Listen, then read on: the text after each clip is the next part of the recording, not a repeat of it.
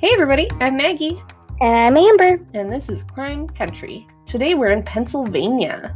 Woohoo. Woohoo. Pennsylvania is the 33rd largest state and the fifth most populous, which makes it the ninth most densely populated of the 50 states. I guess when I think about it, that makes sense, but I was like surprised when I read it. Like, wow, I didn't know there was that many people in Pennsylvania. Yeah, I guess I didn't. I mean, so- I guess I don't think about how many people there are like in any state, and then I'm just like, holy shit, that's a lot of people. Like Well, you think like some states, New York, like, California, yeah, yeah, Texas. a lot of people. Yeah, but there's a lot of people in Pennsylvania, which I guess kind of makes sense. We're getting to the coast, coastal, Yeah. that upper portion of the country there's pretty populated, um, and around DC for sure. Yeah. So, Pennsylvania is one of the original found one of the 13 original founding states. Between Lake Erie and the Delaware River, Pennsylvania has 140 miles of waterfront. Wow. Yeah, it's not a super big state. Um, the first polio vaccine was developed in Pennsylvania in 1952, and Pennsylvania is also known as the snack food capital of the world, as their snack food industry generates more than $5.1 billion annually. Wow. Yeah, it's a lot of money. That is. Um, if you visit Pennsylvania, you can visit the Liberty Bell or Independence Hall, which is where the Constitution was signed. Uh, there's like countless historical buildings and museums. I think it'd be really neat to go on a, like an architectural tour of Pennsylvania and just see some of the old buildings from like the beginning of our country, basically. Yeah, that'd be awesome. Yeah, like I was seeing some of the pictures while I was researching it, and I was like, I want to go inside that building. um, if you visit Pennsylvania, oh, I already said that. you could see a bunch of cool architecture. Hooey. Some weird laws in Pennsylvania include you cannot barter with children. like you can't trade your children for goods. oh, all right. Well, that's that's a good thing that you can't do that. Not be like, hey kid, I'll I'll give you uh, this lollipop for that money. I'm a kid for that uh, hacksaw um, it's illegal to sing in the bathtub. to stay. To sing. Oh, I'm like to stay in the bathtub. What? Sorry, I think I said it weird. Uh, yeah, illegal to sing in the bathtub. So Julia Roberts and Pretty Woman would be Pretty Woman would be fucked. Huh. Uh, Sixteen or more women cannot live together at the same place because that would constitute a brothel. And who would want to live with 16 other women in one spot? But I'm thinking like dormitories. Oh, I guess yeah, that But makes also, like, sense. Just because there's a lot of ladies doesn't mean they're selling their bodies. Come on. we have more self control than that, sir. uh, it's illegal to discharge a cannon or a gun at a wedding. All right, but that would be fun. Like it's dangerous. time. Dangerous, Amber. uh, in Bensalem, Pennsylvania, felons are not allowed to play bingo. Okay, that's weird. Form of gambling, I guess. Oh, I guess that I guess that makes sense. Yeah, I guess. Uh, in Morrisville, women must have a permit to wear cosmetics. Wow. Okay. And lastly, Pennsylvania fireworks stores cannot sell fireworks to residents of Pennsylvania. what? right? So they just they just have them for all the out of staters, but can't get them in their state. Yeah, I bet 2020 was a really hard year for fireworks stores. Not a lot of people traveling. count count on those out of towners for our fireworks sales. Really weird. yeah. So we're in Pennsylvania, and here we go. All right, you're up. All right. So this week I wanted to talk about the pizza bomber and I'm going to go back to it because like I need to watch all the things and finish all the research because I was just like, "Oh, I know like a little bit about this, but I didn't know any of the details and I didn't know it was like a bank heist, I guess. Yeah, it's crazy. Um, Amber's never seen Evil Genius, everyone, and she's she's missing out. We should do like a bonus episode after you watch Evil Genius, just like recapping it and talking about it, cause Okay. it's cray. Yeah. So that was the case that I wanted to do this week, but I'm a slacker, and then I didn't realize that the Evil Genius was about that until I like started doing my research, and then I was like, so shit. It's really good. It's I'm not a huge documentary person, which is weird, I think, for a crime podcaster. Um, but I especially like the series ones. I get bored. I want my Yeah. documentaries to be like quick and interesting. But um so like Making a Murderer season two was like the more most boring thing I've ever seen on TV. Uh but Yeah, Evil can- Genius is not boring. It's insane. It has the craziest cast of characters. The whole story's just mind boggling. It's crazy. Yeah, I'm excited. So I'm not going to be talking about that this week, but I did find another super like interesting one. But again, I'm kind of just scratching the surface. Like there's a lot of extra with this one too. Okay, cool. Um, So, I'm going to tell you about the unfortunate murder of a man who was part of what people have deemed an online cult. Ooh, an online cult. Isn't that what Facebook is? You could compare it. Uh, so, um, I mean, And- that's what QAnon is for sure. what's QAnon? You've never heard of QAnon? No. It's like the extreme Trump supporter group online. Huh. They believe all these crazy conspiracy theories about how Democrats are all pedophiles and they spread the rumor about Hillary Clinton doing children's sex trafficking out of Oh a pizzeria in DC and then a guy actually went to that pizzeria and like shot the place up searching for the kids that were locked in the basement. The building didn't even have a fucking basement and he like went in there with a fucking AR-15 or something and Oh was like shooting at locks on the doors and trying to find the basement that didn't exist because people believe these crazy conspiracies and QAnon are the the crazy mofos. All right. Well, I didn't know that was a thing, but They're an online cult, I swear to god. Alrighty. Well, so there was also another like podcast that did um like a series on this lady too.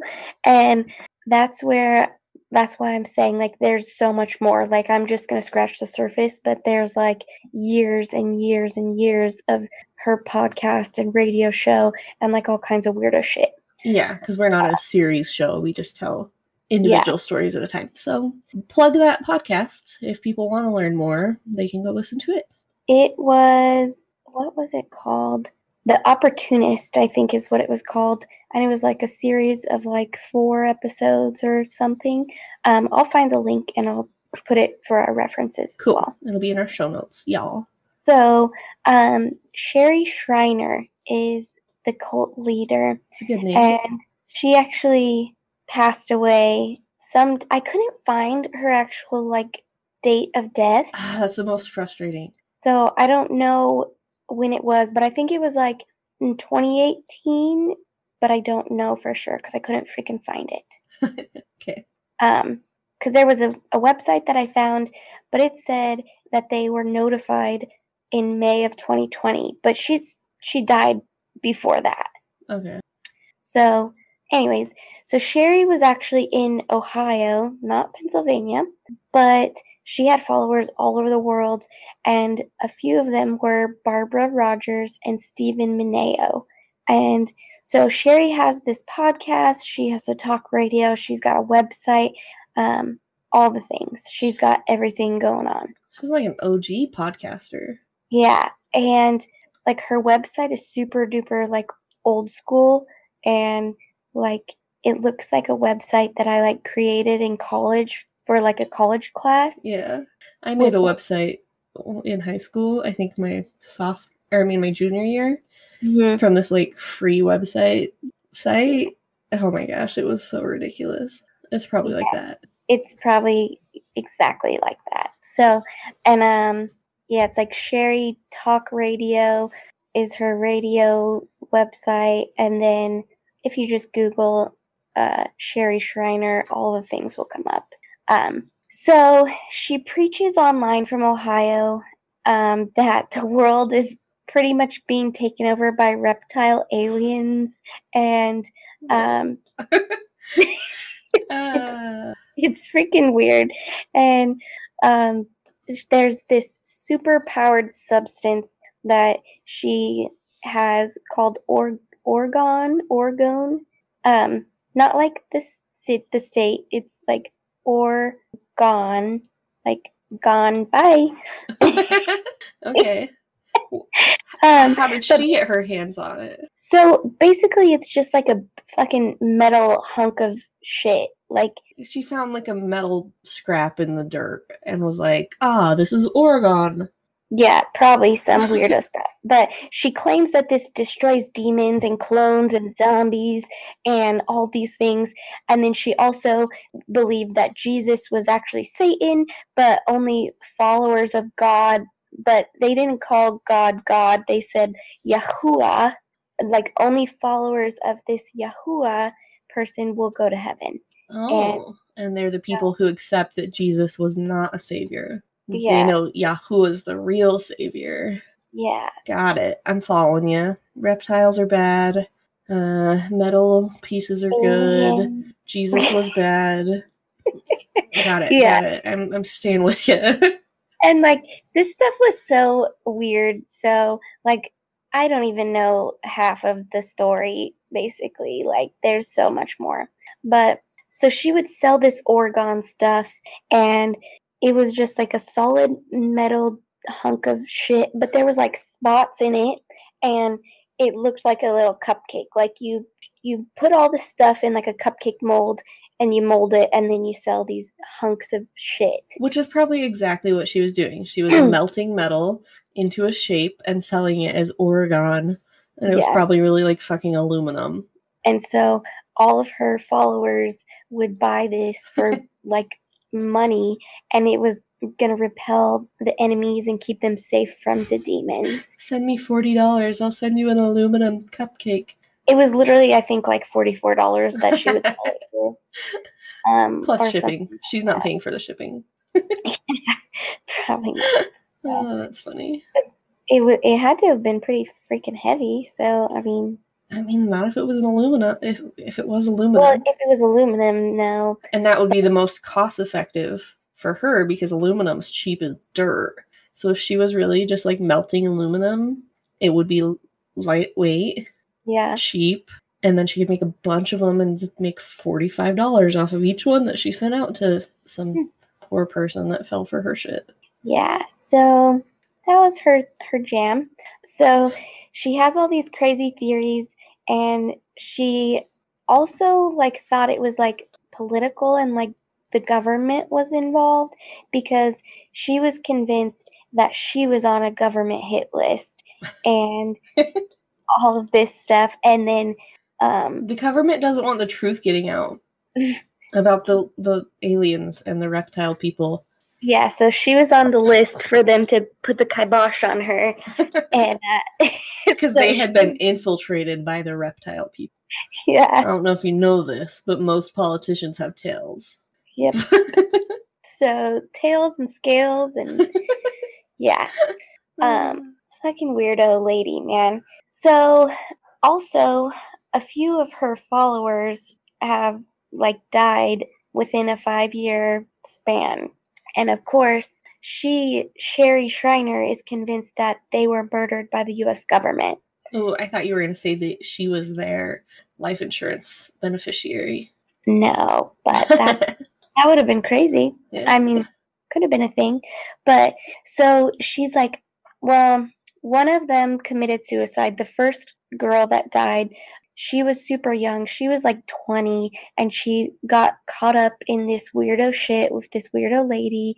And so she just had all these weird thoughts. And basically, from what I could read in one of the articles, like her brother said that her suicide note was basically like she was convinced that she was going to go do good things and she was basically sacrificing herself kind of thing That sucks because it's probably a vulnerable person who's always struggled with mental health problems.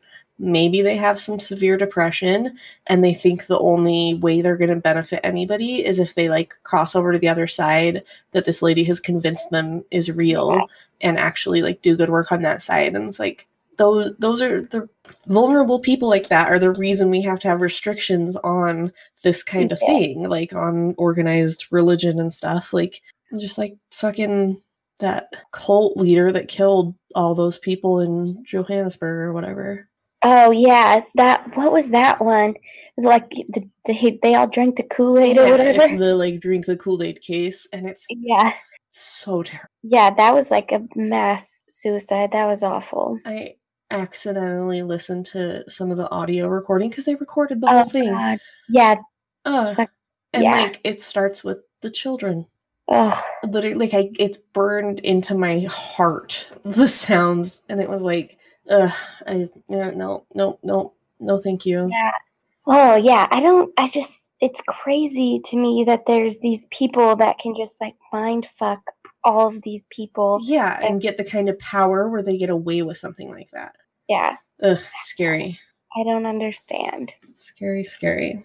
So that happened five years prior to Stephen Mineo, his death. So he ends up dying unfortunate an unfortunate death. Um, so the first girl, she believed that the apox- uh, the apocalypse was near, and she wrote her note, and then she drove herself to a park, and she overdosed on sleeping pills in the park. So, like that was not swift. That was not suffered, and that's awful. Yeah. It's just so sad because obviously that's not immediate. You're you're gonna feel like dog shit. You're gonna be your body's just gonna be reacting to that, and then you're just ugh. Hopefully she just just fell asleep, you know. Hopefully, Hopefully there was so much in her system that she really did just like fall asleep and stop breathing and was so out of it she didn't wake up in a struggle or something. Like that's the most you can hope for in that situation. yeah. Ugh. So, um, let's see. And again, like she was just a young girl. She was 20. So this is just super tragic, super sad. And no one knows really what was truly like what she was dealing with. There was not a lot of details in in what I could find. But yeah. So not not bueno. Yeah, and Sherry's like, it's the government. Yeah, the government did it. It she was killed by a NATO death squad. Oh Blah blah blah. Like all this weird stuff. And Cool. like okay whatever like your followers still just worship you but your people are dying and like you would think people would start second guessing stuff but no they just fed into it and they were just like oh we love you we're Yeah. gonna continue to follow you Well, it must be the NATO Death Squad. That makes more sense to me. so much sense Ugh. So then five years later, So, five years later, Barbara Rogers and Stephen Mineo. So, they had been following Sherry Shriner for over a decade at the point. They started following her in like the early 2000s. We're in like 2017 at this point. So, this lady's been doing her jam, her pod, not necessarily her podcast, but her talk radio for like 14 years, like Oh, forever Shit. Crazy. Yeah. she was doing it for a while.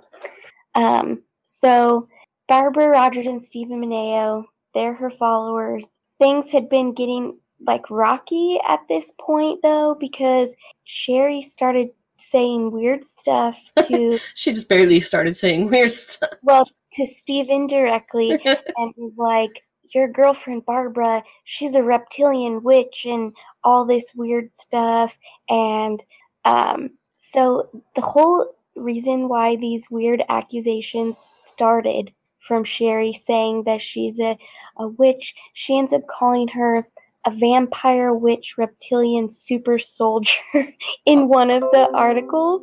That's So- so, many things. Yeah. Like I want to break that down. A vampire witch, which I'm reptilian. I'm, I didn't watch all the seasons of Vampire Diaries, but I'm pretty sure vampires and witches kind of hate each other or something.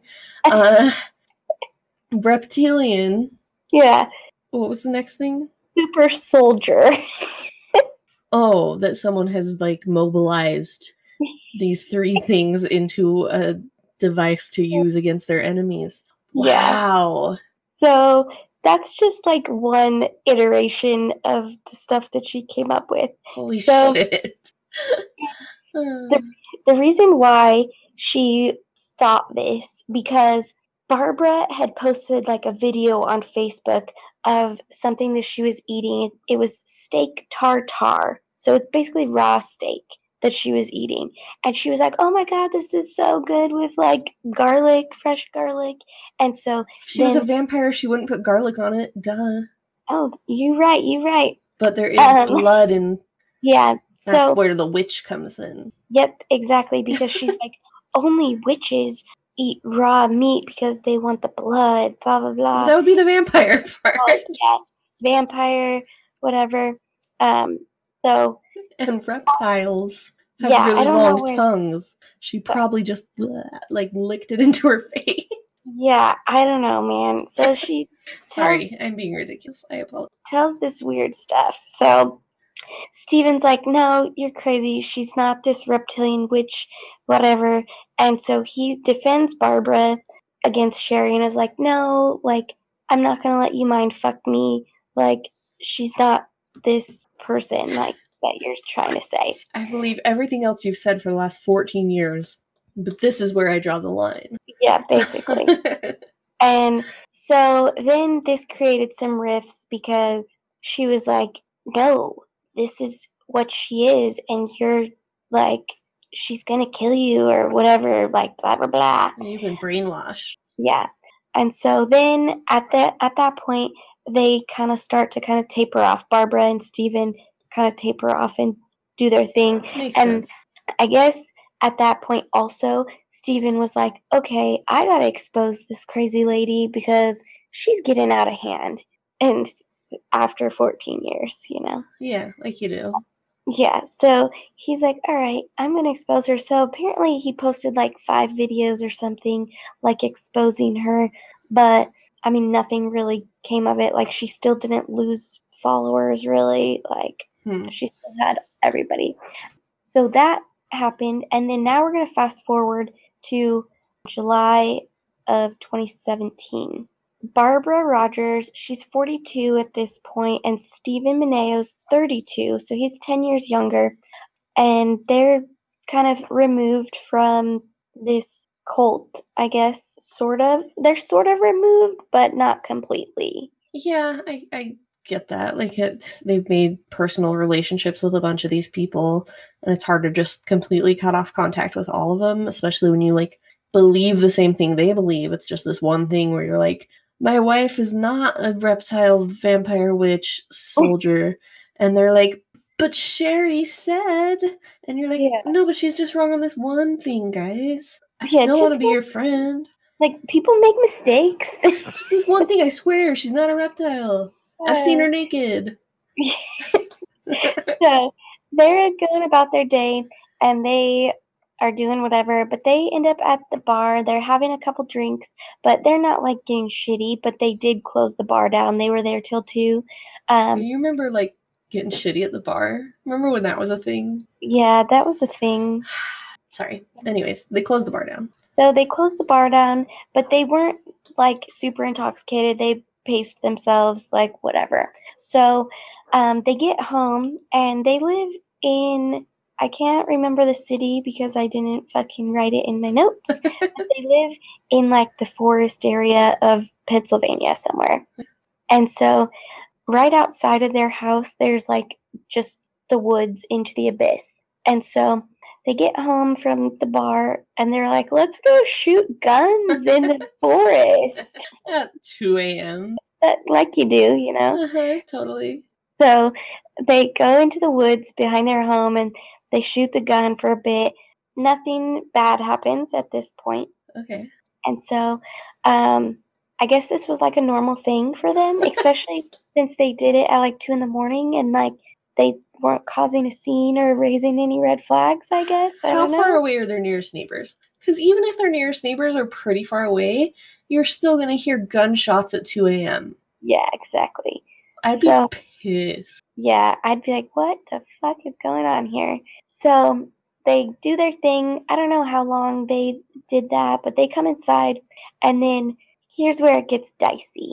Because once they get inside, apparently, allegedly, Steven is just distraught with this falling out of the cult, and he takes his gun and he puts it to his forehead, and then he takes Barbara's hands and makes her point blank pull the trigger with the gun right point blank in his like right in the middle of his forehead. She this is her claiming this is what happened. Uh, Yeah, so he put the gun to his forehead, put her hands on the gun and begged her to pull the trigger. Yeah, huh. Interesting So- story, Barbara. Right.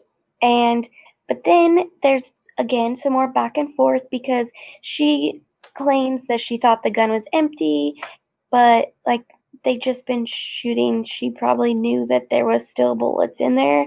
Like no, and even so, you don't like what? Why would you do that? Barbara, you're a vampire witch reptile. You have so many better, more creative ways to kill a person. Yeah, exactly. Like and you pick this. So that's her story. That's what she sticks with. But she, like I said, point blank in the forehead, not far away, just literally, he was so close. like That- mob execution style. Yeah, there was burn marks from the gun on his forehead. Touching his skin. Yes. So then, after this happens, she's standing over his body, and then she calls the cops and is like, "Hey, um, who- like I shot him. Like she says she shot him, but she's like, he made me do it." So, anyways, Huh. so the cops come. They're like, "Okay." So they take her to the police station immediately, obviously, to get this this the full story and question her. So hours and hours they're like questioning her and the cops are like "D- did you have like domestic violence like yeah. did Were you fighting? yeah what what what's the backstory like and from what it sounded like they were like trying to be like there's got to be a reason that you did this what did he do but Yeah. she was they want a motive for the murder. Yeah. And she's like, no, no, we weren't fighting. Like things were fine. He just wanted to die. That's that's that's the story that I'm sticking to. Yeah. So, but she does end up confessing and telling the police in great detail what happened. And so then she also like reenacts how she's standing over him and how she did it. And they're like, yeah, you don't just your original story of him like placing your hands on the gun and making you do it that's not that's not adding up Yeah. with reenactment no so anyways they're like yeah lady you fucking did this you shot him you're you're getting arrested you told us you shot him. Your story doesn't make sense. You're under arrest. Yeah. So that's in 2017, July of 2017. And so in 2019, she was convicted of third degree murder, not first degree murder, not second degree murder, well, third degree murder. she did call the police immediately. That's the end of reasoning I have for that. I don't know how she got third degree murder. Th- Did she plea? Did she take a plea? No, they were gonna. They were. Um. They. The judge asked her if she wanted to accept a plea for third degree murder, but she declined. But she still got like that's still what the, The, jury, jury. gave her. Wow. Yeah. Her story must have been kind of convincing, I guess. Yeah, I I don't know how it was third degree. Like you blatantly like shot someone point blank in the in the face. Face. Like, That you don't you knew what the consequence of that was. maybe the jury was like, there's literally no motive for this. She called the cops immediately and immediately told them what she did Yeah. and was honest about everything. So why would she be lying about the situation leading up to it? And they couldn't get past the fact there was no motive. I don't know. Like that's weird. That's crazy. I don't know. It's super weird. So she's convicted of third degree murder and then her she was sentenced to 15 to 40 years. Wow. And they're like, "All right, whatever. like that's a thing. But 15 to 40 years, obviously, Stephen's mom was like, no, she should be put to death immediately. Like, she shot my son point blank in the head. Which, like, 15 to 40 years could mean eight years. Really. You, they, you know, like, you could be paroled yeah. after like 60% of your sentence is served and your sentence is yeah. 15 to 40. I don't know. Maybe it's without the possibility of parole before 15 years. I don't know. Anyway, sorry. Yeah, I don't know because it didn't specify that. Parole's but, weird and it changes with the states and it's a weird thing. Yeah. So um the district attorney was like, "Yeah, we would have liked to see her get more because they asked for like 20 to 40 years, but they got 15 to 40 instead." So, um let's see. So, and then she tries to appeal this later on, and her defense argued for leniency because she was a veteran, um, she had PTSD, and she was a mother of three with no prior criminal record. So that was what her defense was going off of. So maybe they finagled some things in that initial trial that helped. But I don't know. Did anybody mention that she was a vampire witch reptilian super soldier? well, they brought up the cult, the cult following, so they knew about the cult. Um, I wonder how the jury took that, though. Maybe yeah. the jury was like, "Oh shit, that's scary. We better give her third degree instead of first degree because this bitch will cast a spell on us." And then, yeah, like stick us with her fangs. That could be a thing. Maybe they were just mortified and like, oh my god, the lady is gonna get me with her, yeah, her spells, like you said. But so she's tried to appeal her sentence because she doesn't think she needs to spend that much time in jail, I guess. Yeah. But he made her do it, you know, like guys yeah, do. So he made her do it. And in her appeal, she was basically kind of saying like in the moment she was when she was being questioned by the cops and all the things she was under distress and she didn't know she didn't knowingly willingly like waive her miranda rights but she was advised of her rights and she signed a paper and, and waived those rights. And so not only were, did they say them out loud she read them and signed the paper. Yeah exactly. They're like um you signed it and she's like well but in the in the moment i just i i wasn't in the right mindset and it wasn't clear because we'd been drinking and trying to you'd cooperate. been, you'd been questioning me for hours and blah blah blah like every reason under the sun why she didn't realize what she had done but again when it was all said and done she knew she pulled the trigger she knew what she did when she was assisting in killing her boyfriend because he wanted to die, but whatever.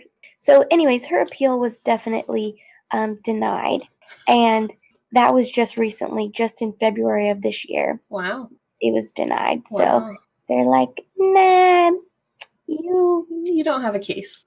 yeah, you're kind of fucked up, and you're gonna you're gonna stay in prison for as long as as long as you can. Like as long as they'll keep you like you're gonna be there. Yeah, you're gonna serve a sentence. I feel bad for her kids. Yeah, that's awful. They're gonna have issues. Yeah, and then also one of her defense defenses was that she had bipolar disorder and she was off her meds during the time of the murder. But I don't know what that really has to do with anything. Like, yeah, but, I, it's not a valid excuse for murder. No, not even close. So, yeah, that's um the unfortunate events for Stephen Mineo and yeah, his family, his mother is not pleased with her sentence and she's just is like that should be permanent. It's totally unfair like what what you did to my son is permanent. He's never coming back. Like you shouldn't be given so much grace in this situation. Did Sherry start using this as like I told you so. She was going to kill him. That's what I told him. So I am I wouldn't doubt that if that's the case cuz she did continue to have her like podcast and radio show. And so people were always like coming at her. And she's just like, no, she was crazy. Like, blah, blah, blah. She was all about it. She, basically, exactly.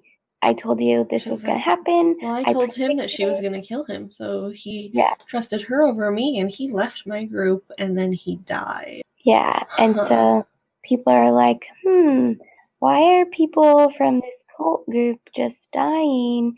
And then she's like, it's the government. The government killed them all. But yeah, she was definitely an interesting, interesting lady. And the information that I provided literally just scratches the surface. There's years. How did she die? She died of natural causes. Are You sure? Are you sure it wasn't one of the reptiles? I mean, I'm not positive, but I wonder if she still has like a following, like if her group is still going. So it did say that like her children keep up her website, like they keep paying for like the domain, I guess, or something. And they're it's unclear on if her children continue to update it or what what is going on, but all of it's still there. And it did one of the articles did mention that her children do keep up on it, but I don't think they post new stuff. Huh. I think they just maintain what's there. Yeah. So super weird, pretty interesting. Um, and I'll probably finish listening to the podcast that I started listening to. I listened to one uh, episode of it, and then I didn't finish it because there was like four. But I was like, okay, I got enough to do this. Um, Recap. but I will definitely link the podcast so if people want to listen and it was really good because even just the one episode that I listened to they have like recording um, recordings of interviews and they had the recording of the police call um, the 911 call from Barbara so it was pretty good and it's worth listening to because it's definitely got more details and more information than I provided. Yeah, I might listen because I'm really curious. Like I was rooting for Barbara, and then she just goes and shoots him in the head. It doesn't make sense. I don't like. Yeah, no, it doesn't. Why, It doesn't. why would she do that? Unless she really is a vampire, witch, reptilian, super soldier. In which case, I think I'm a believer. In which case, I think I'm a believer. Yeah. you sold me, uh, Amber. That's what you were doing here, right? You want me to join your online cult? yeah, I'm doing it. Shirley is our god. yeah. Um, and the podcast that I use that I listen to is like super recent. Like it just released in January of this year, oh wow. and the most recent episode was February 23rd. So it's got four episodes. So I don't know if that is all or if there's more. yeah, there might be. So, yeah, Cool. brand new, Interesting. but it was really good. God, I, I like the weird stories. Yeah, I liked this one because it was a weird one, and then I was the cult aspect because I haven't covered anything except like hardcore like Murder. murders. and so I'm like, I need to shy away from that a little bit and get in like dabble in some new stuff. And so that's why I was also really excited about the fucking pizza bomber and I'm so mad at myself There's that I plenty of didn't. murder in this. Yeah, but Seriously, tell me when you're rewatching it and I'll rewatch it too. And then we'll just have to schedule an extra night and do just a recap. Like we'll just talk about how we feel about it. Take some notes of stuff that you think is interesting when you're watching, and I will too. And then we'll just make like a mini episode of us just like commenting on the craziness is. It's it's ins- like the people. Let's do it. Let's do it. It'll be fun. yeah, I need to. I want to watch it so bad now. Next time Aaron's out of town, that's gonna be what you watch. Just like bring a notepad, and it doesn't have to be anything serious. We don't really need to recap it. It'll just be for people who know the story, and we'll just talk about how we feel about it. And I'll rewatch it because I want to rewatch it. It's been a while. Okay, sounds like a plan. I'm all about it. Okay, bonus episode coming soon, maybe. Yeah. All right, I'm doing an old timey one. Ooh, I like the old timey ones. They're I fun. They are fun, but sometimes they don't have enough details to tell a good story. Yeah, that's true. But this one does. I'm excited. I like the old timey ones. Yeah. So I'm telling you today about the Biddle brothers, which is just a great name. Biddle brothers. Biddle brother. So Jack and Ed Biddle. Immediate side note: his name may his name may have been John, not Jack. But I read a bunch of articles and it was like 50-50. Weird. Yeah. Well, John, Jack, same thing. yeah, maybe Jack's a nickname for Jonathan in the late 1800s. Maybe. Could be. Um, so I'm gonna call him Jack because the main article I started off with called him Jack, but just Okay. know his name might have been John. He's not the main character, but he's one of them. So J- Jack and Ed Biddle were born in the 1870s in Ontario, Canada. Ed was the younger of the two brothers, but he was a really good looking and suave young man. People were really just like drawn to him. He had this real like magnetism to him. And Jack was just kind of like his sidekick. It was like a little tag along. And Yeah. Jack, Jack was like four years older than him, but Ed was the the star of the show for sure. So their father was a drunk and he had gone to Canada from New York to avoid the Civil War. Like he didn't want to get drafted or whatever it was called at the time. So he fled to Canada, met a lady. They had like six or seven kids. Oh, boy. And he was a terrible father. So he was a drunk. I didn't hear much about the mother, but um the kids just kind of had to fend for themselves. Like if you can get food, get food. Like basically. So they didn't start off on the best foot. Uh and that's probably how Ed and Jack ended up in a life of crime. Probably. Yikes. So when they were young men, they traveled to the United States from Canada and they started committing crimes. It said they landed in jail a few times for different things that they were doing, uh, and they were actively run out of at least four towns. Oh, jeez. Yeah, before they. like, okay, you guys are bad news bears. Get the fuck out of here. We don't even want you in our jail. Just leave. Yeah. Just bye. So they uh, were run out of at least four towns before they ended up in Pennsylvania. So in 1901, Pittsburgh, Pennsylvania started experiencing a string of robberies. And it was early 1901, and these robbers would come like super late at night when they knew the victims would be asleep. And some of their victims, they would just like chloroform them while they were sleeping to make sure they didn't wake up and then rob them. But some of them, they'd wake up and shake them out of their beds and then like force them to hand over anything valuable in the home. And then they'd go on to like terrorize them just for fun. Oh gosh, just chloroform me and take my things and Right? let Like, I just- want to wake up really confused about why I didn't wake up to someone robbing my house. Yeah. Um, so they they ended ended up being known as the chloroform gang because of the the way that they did their robberies. I'm guessing they left behind a chloroform rag or something, so people knew Yeah. like, oh, that's why I didn't wake up because it's like 1901. It's not like the houses are huge or anything. Right, right. Um, but then the people who they did wake up, they would just torture them. And at the time, it was considered indecent to print the details of most of the stuff that they would do to these people. So apparently, it was terrible, but there's not a lot of details about they, what they would do.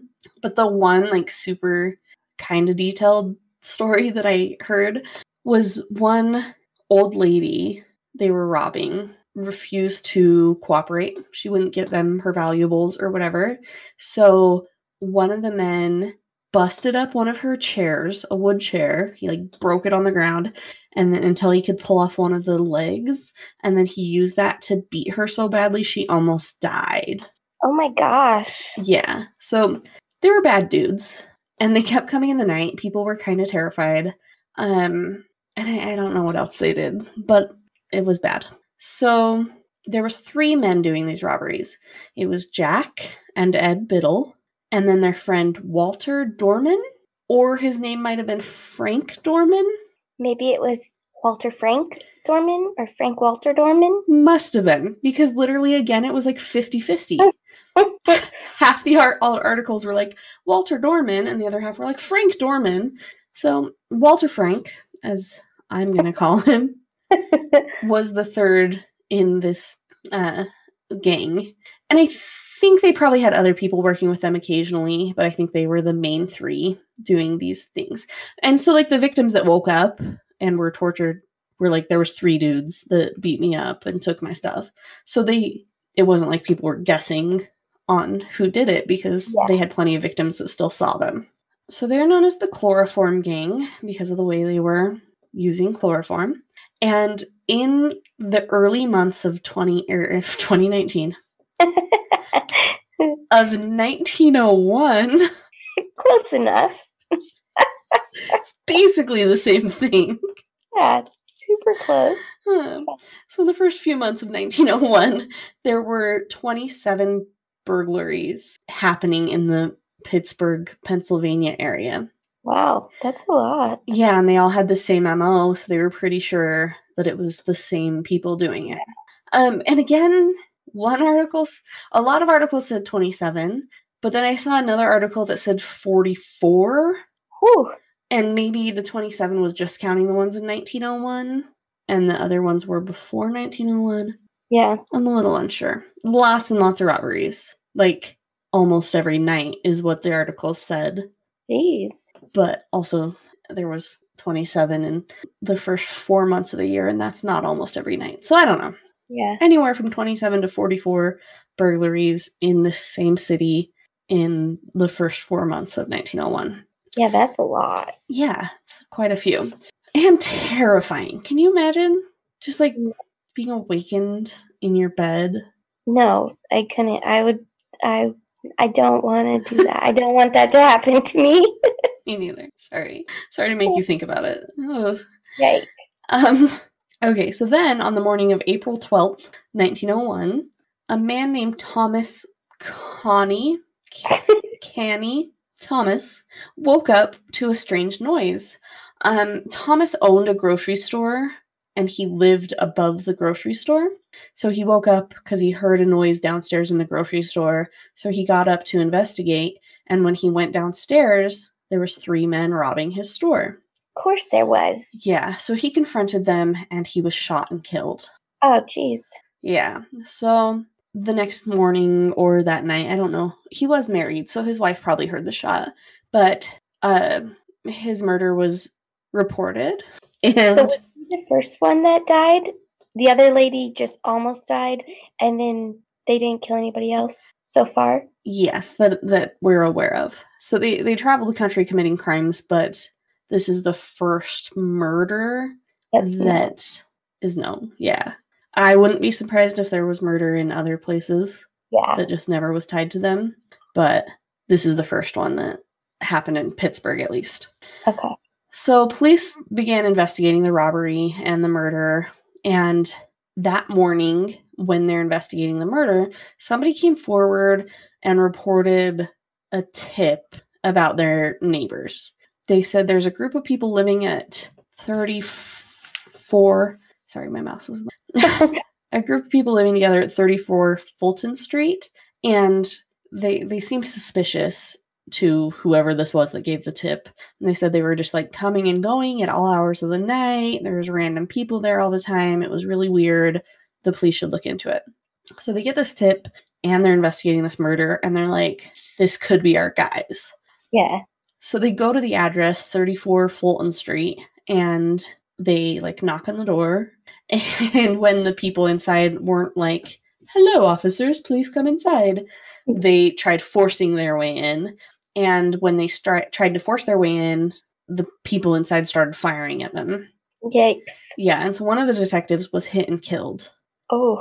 And then a posse surrounded the house. I'm not sure if this was just like citizens that heard the gunfire and were like, We got your backs, cops, or if it was like they called more cops to the house and surrounded it or not. But um, they were able to apprehend all the people in the house without any further injuries. That's good. But I would have thought like if they were looking into like a murder, they would like go in a little cautiously. It's 1901. Yeah, I guess so. And they didn't know if, because it was just a random tip. I was like, Yeah. ah, I think my neighbors are weird. And they're investigating this murder, and they're like, maybe these people know something about this robbery. So Yeah. they had no proof, and they just and they probably tried like knocking on the door and were like, "Hey, this is the police. You need to talk to us." And the people were like, "We're not going to do that." And then the Yeah. cops. I mean, it's 1901. So they have less regulation, and they were like, "Let us in!" And the people were like, "Fuck off, copper!" And then that made the cops mad, and so then the cop tried like breaking down the door and got shot or something. You know, I don't know. Um, but they arrested all the people in the house, and the people arrested were Ed and Jackie Biddle. Jackie. I'm giving him a nickname. Jack, Jackie. it doesn't even say Jackie. I just said Jackie. Ed and Jack Biddle and Walter Frank Dorman and two ladies. Um, the they pressed charges against all of them actually, but then they ended up dropping them pretty quickly against the women that were there. So I think they probably weren't really involved in the robberies. I bet they were just like ladies of the night or something. Ladies of the night. or friends of these guys, but they they didn't Yeah. they dropped the charges against them eventually. Um so they bring in Walter Frank and well they bring in all the guys, but they start talking to Walter Frank Dorman and he's like, "Yeah, Jack and Ed are definitely the leaders of the chloroform gang." And yeah. like I'm their friend and I might have been there, but but I didn't do anything bad. They did everything. They killed that guy. They robbed all those people. They beat up that old lady. They did all of that. I just like might have been there maybe, but I, I might have been around. so he really tried to like flip on them to get Yeah. away with it and the police were like excellent we need you to testify um so all three of the men went to trial for robbery and murder and they were found guilty for anywhere from 27 to 41 robberies and the murder of Thomas the grocer but I think only the Biddle brothers were tried for the murder. I think Walter Yeah. Frank was just tried for the robberies or as an accessory to murder. So Walter Frank got sentenced to life in prison, but the Biddle Oh. brothers both got life sentences. Like they were sentenced to hang ASAP. like Ace. 1901, we're going to kill you tomorrow, basically. Um, but apparently, so Ed Biddle was like super hot, apparently. And he was like super suave. Like anybody that talked to him loved him. They were all about it. He could win people over, no problem. It was his thing. Jack was not so much, but like he was with Ed, so he kind of got a boost in the ladies department. So they have these newspapers printing like sketches of them. I think they might have even printed an actual picture of them, and ladies lost their minds. So they had all these women like supporting them throughout their Oh entire trial. Women were showing up to the courthouse with flowers and presents trying to win over these murderers. And um, so then when Walter was found, Walter Frank was found guilty and sentenced to life, and everybody was like, okay. And then they sentenced Ed and Jack to death, and women were like shrieking and crying and like fainting in the courtroom Oh because my they were God. so upset that this good looking man was found guilty. Well, you're gonna be next, you dumbass. You want him to be free, and you want him to come rob your house and beat you with a fucking wooden table?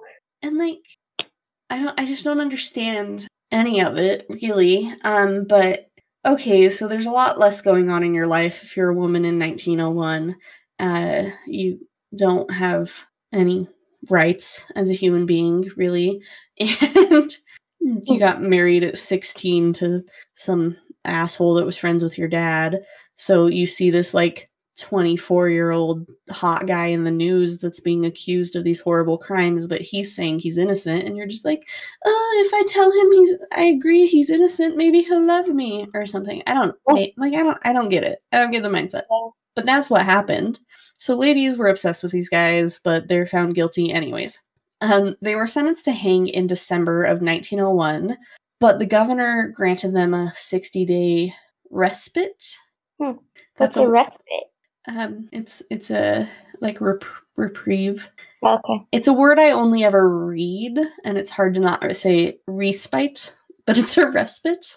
Um, but so they were they were granted like basically a sixty day stay of ex- execution, I guess, for the sake of like appeals or something. I don't know that they actually had the opportunity for any appeals, but they were Yeah. granted like a sixty day delay for their hanging. So during that sixty days, they were kept at the Allegheny County Jail in Pittsburgh, Pennsylvania. And uh, this jail was run by Warden Peter Soffel. Peter and his family lived in the warden's residence inside the jail because that was a thing. So the warden just lived inside of the jail. They had like a nice housing area of the jail for him and his family. No thanks. Why Right? would you want to have your family in the jail? because like you have like I don't know free housing in 1901. I don't I don't know, but they live there. um, That's interesting. yeah. So him, Peter, Warden Peter, and his wife Kate, and their four kids all lived inside the jail. Kate had married Peter when she was 16 years old, and she's now 35 with four kids living inside of a jail. So apparently, Kate was considered a homely woman, and one article at the time described her as having a hook nose, buck teeth, and a hunchback. Oh my gosh. But there's like actual pictures of her, and she wasn't ugly. Like, she was pretty cute, really. Huh. So I think articles back then just hated women and were really mean. She's got a hook nose and a hunchback and and, buck buck. teeth. But she, She's horrendous. she was kind of cute. Let me pull up a picture. Oh yeah, I mean, she she definitely doesn't have a hook nose. Yeah, and her mouth's closed. So Yeah. maybe she had buck teeth, but there's even a better picture of her.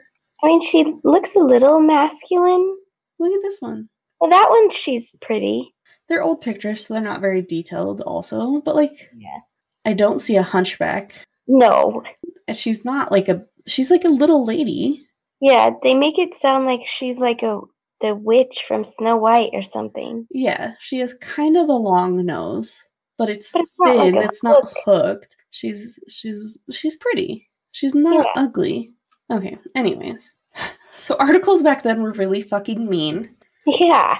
and it's not okay to shame women's bodies unless they're murderers, and then we can do it. Uh, Okay, so poor Kate married this man when she was 16 years old.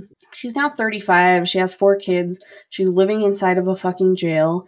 Um, apparently, she wasn't a super healthy person. Like, she was kind of sickly a lot and had spent a lot of time in a sanitarium trying to get healthy and stuff like that.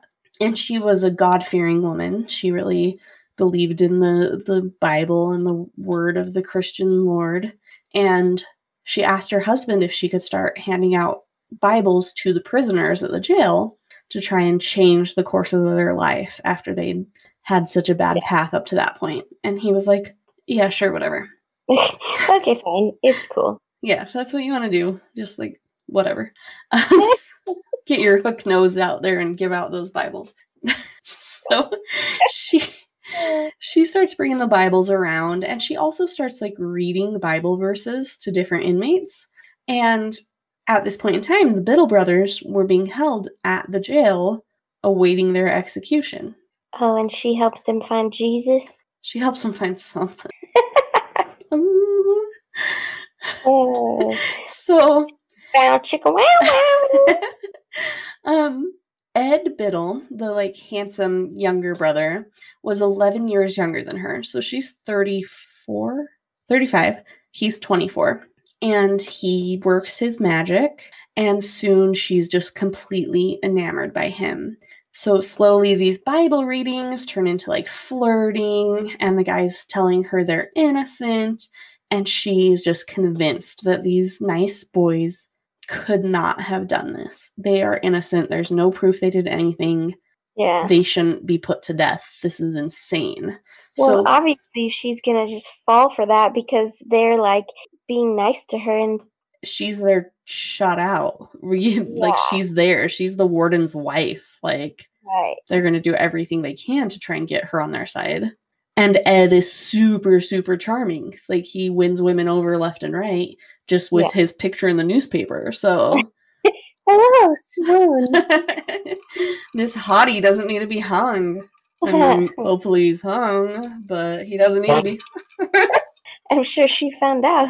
I don't. I don't know if she did. Oh, I hope for her sake she did. I bet her husband was gross. probably. He married her at 16. She was a baby. She had no choice in her life up to this point. So she's like, These guys are innocent. This is wrong. I need to do what I can to help them. So she writes a personal letter to the governor and is like, Hey, I'm the warden's wife. These guys are innocent. You need to give them a stay of execution and release them from prison. Oh boy, lady. And the governor's like, No, Good. you silly, silly woman. That's not happening. and the governor's like they were found guilty on like 40 charges of robbery right. one charge of murder of the grocer and then they killed another cop when he came to their house to just like ask them some questions so They definitely killed some people. yeah, like they for sure killed the cop well, there Yeah. was witness there was other cops outside that they shot That's at also.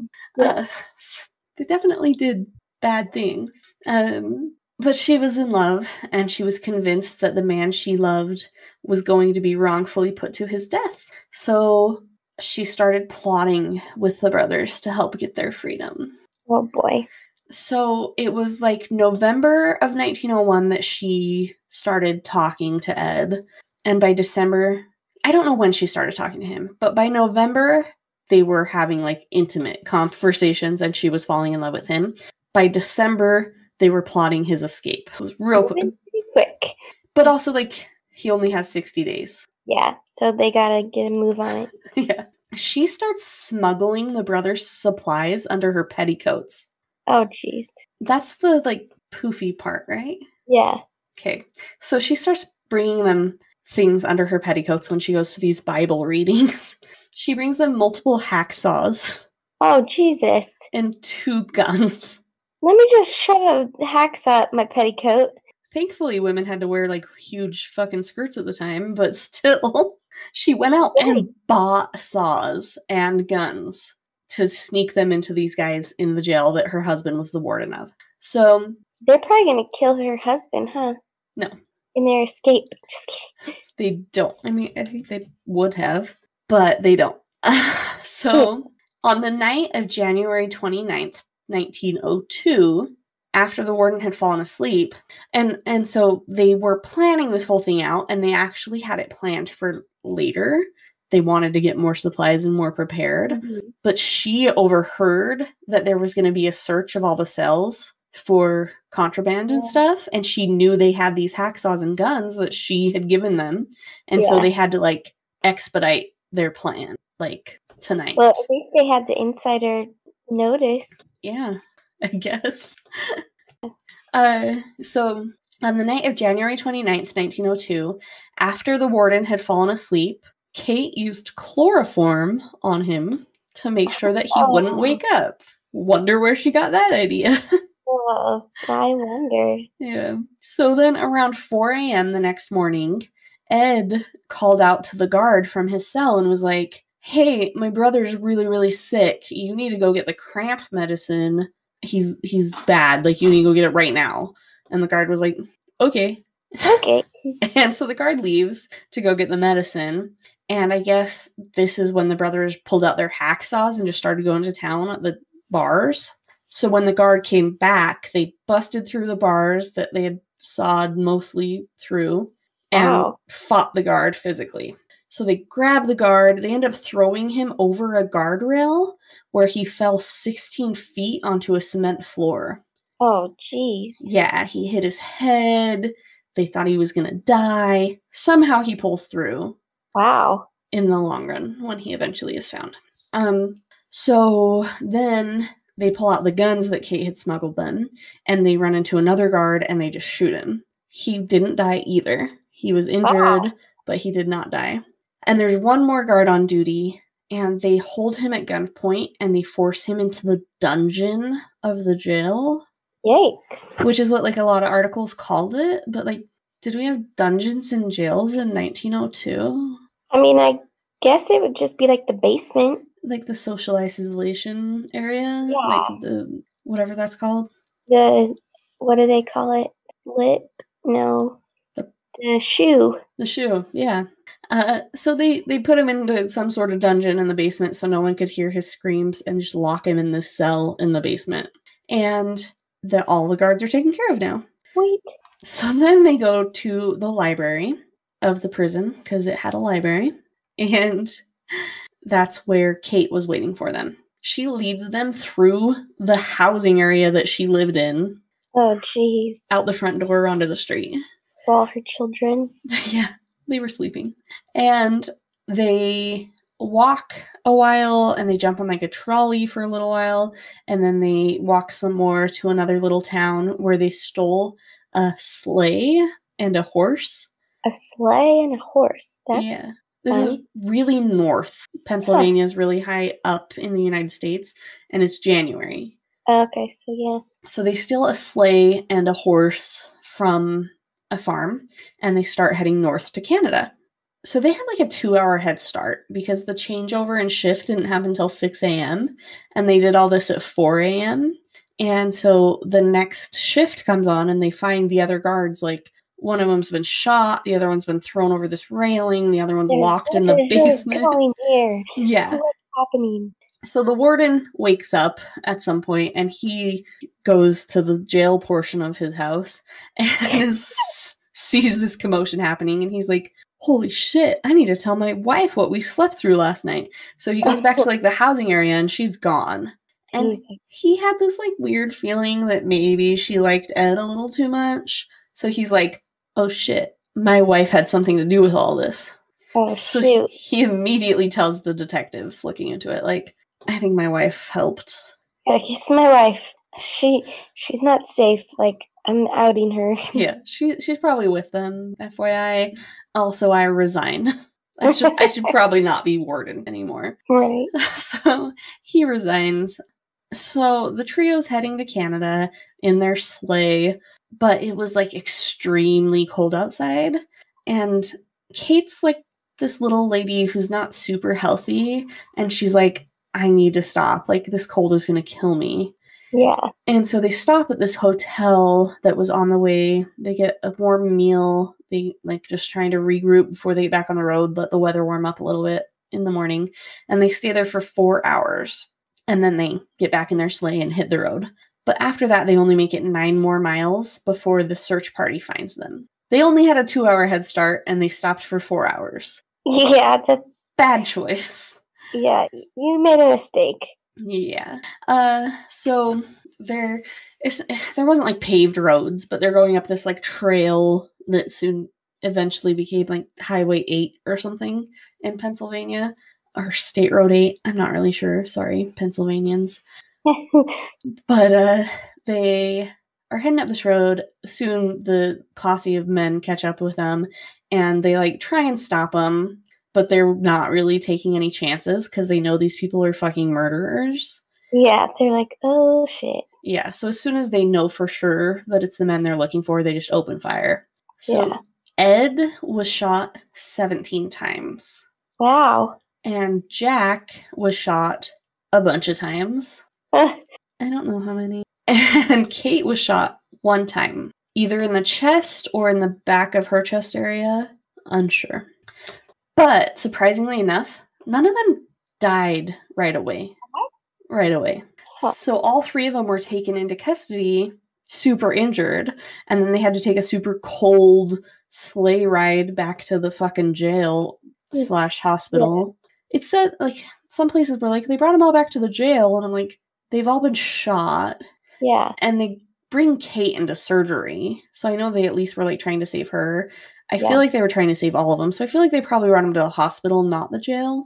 But maybe they just called the doctor to the jail. I don't know. Yeah. Who knows? So they get them all back to the hospital slash jail and are trying to save their lives. And Ed wakes up for a little bit and he's like, he, he admits to them that Kate was the only person that helped them ex- escape and that she thought they were innocent and she didn't want innocent men to be put to death.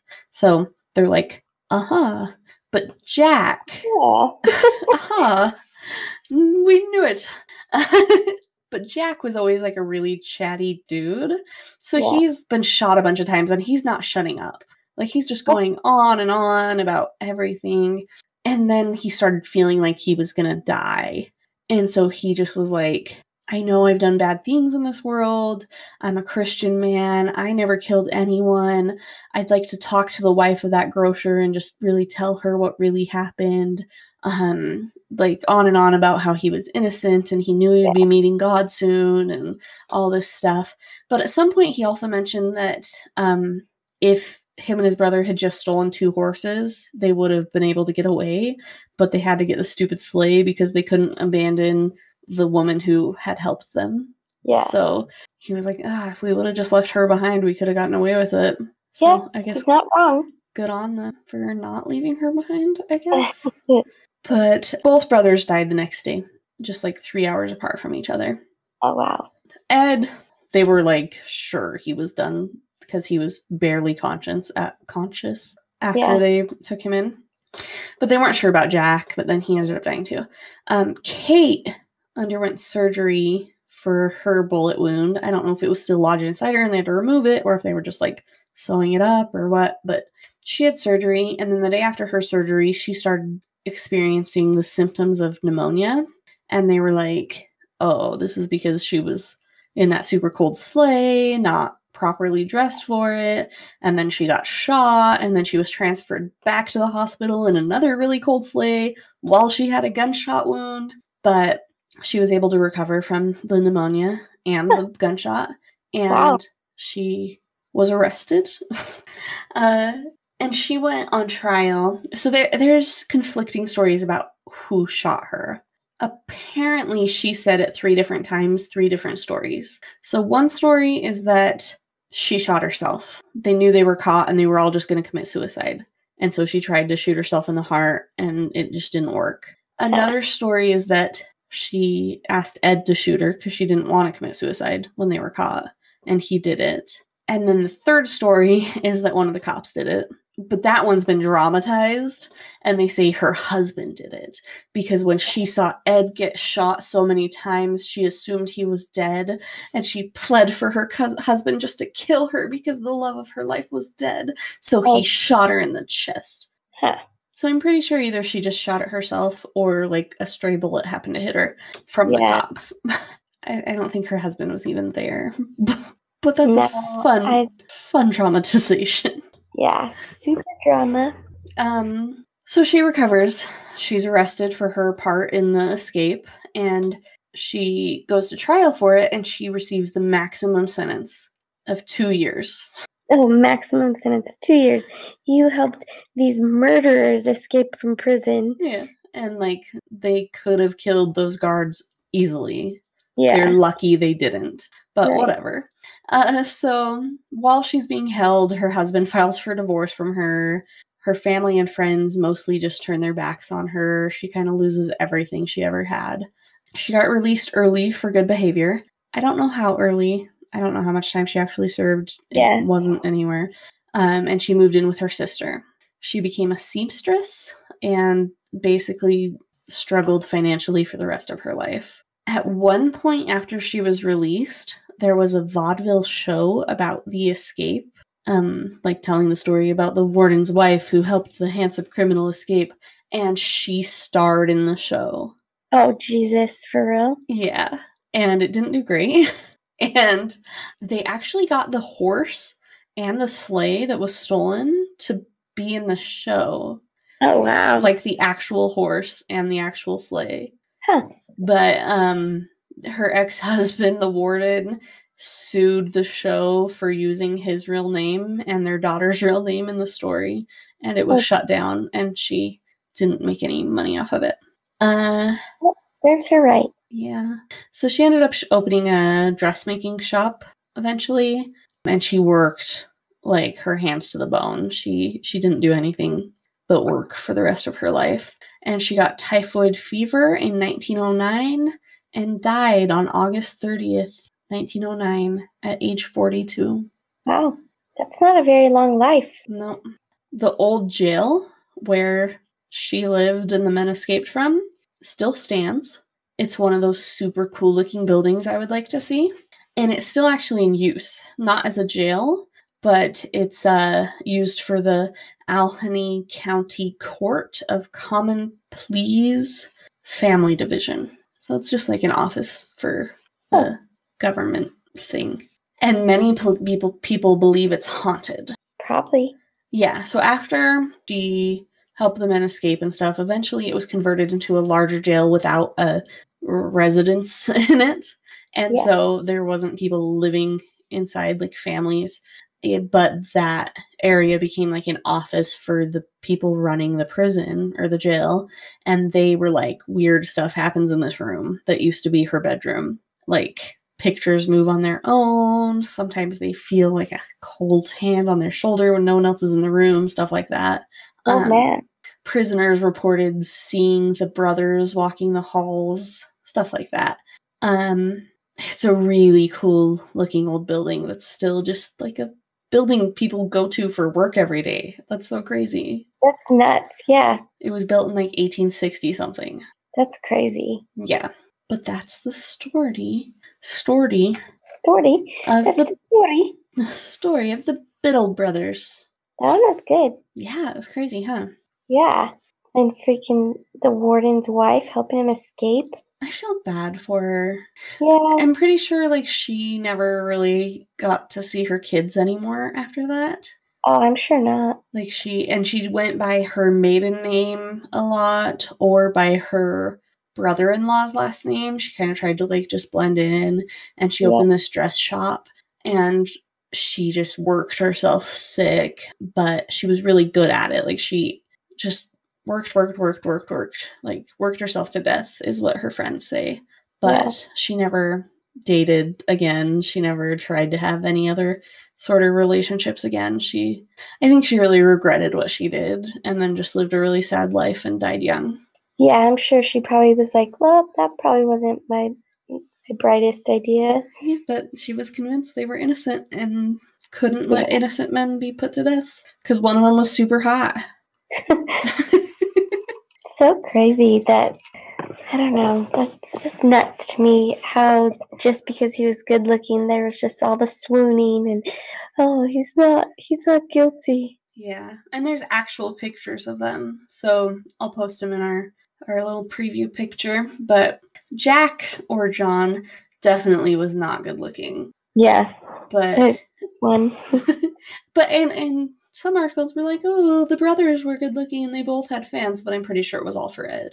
Yeah, Um, and he was like, I don't know, good looking for the time, I guess. Yeah. Well, Yeah, that was a fun one. Um, what does one saggy boob say to the other saggy boob? um, I don't know. If we don't get some support, people will think we're nuts. Nah, Oof. our our dad jokes are pretty pretty rough. Pretty wonderful. You're welcome, listeners. That one was pretty good though. My mom sent me one, but it's kind of long. Uh, husband and a wife are married for 60 years, and the husband turns to the wife one day and he's like, I, I can't help but notice that one of our six kids just doesn't look anything like the others. You can be honest with me. Did you have an affair?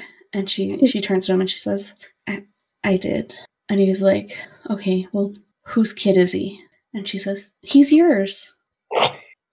Because the Uh. rest aren't. Uh, Oh fuck. I, I probably told it wrong, but yeah. oh my gosh. Yours. He's yours. Yeah, I butchered that one a little bit. that one took me a second. My mom said that to me, and I was like, "Oh, that's funny." And then she was like, "No, Dad didn't like it." And I was like, "Yeah, I could see men finding that less funny," Yeah. and she thought that was really funny. Huh. Hmm, okay. Anything else you want to say to our listeners? Oh, I don't have any any extra good stuff this week. How's California? It's good. The weather this past week was so nice. And it's going to be pretty nice. I mean, I can't complain. It's going to be like high 50s, low 60s next week or this coming week, but it's awesome. Yeah, yeah, whatever. Yeah. cold here. It's cold and wet and gross. Yeah, I know. Aaron's suffering through that. Yeah, because you guys halfway live house on base. the halfway house. That's what he calls it. That's funny. Uh, I knew Yeah. a guy that lived in a halfway house. oh shit! Really? Yeah, when me and Ted like, became friends, he was living in a halfway house. Oh wow. Yeah, he uh, got arrested on his 18th birthday for Oh. having cocaine in his pocket at school, like in Oh. high school.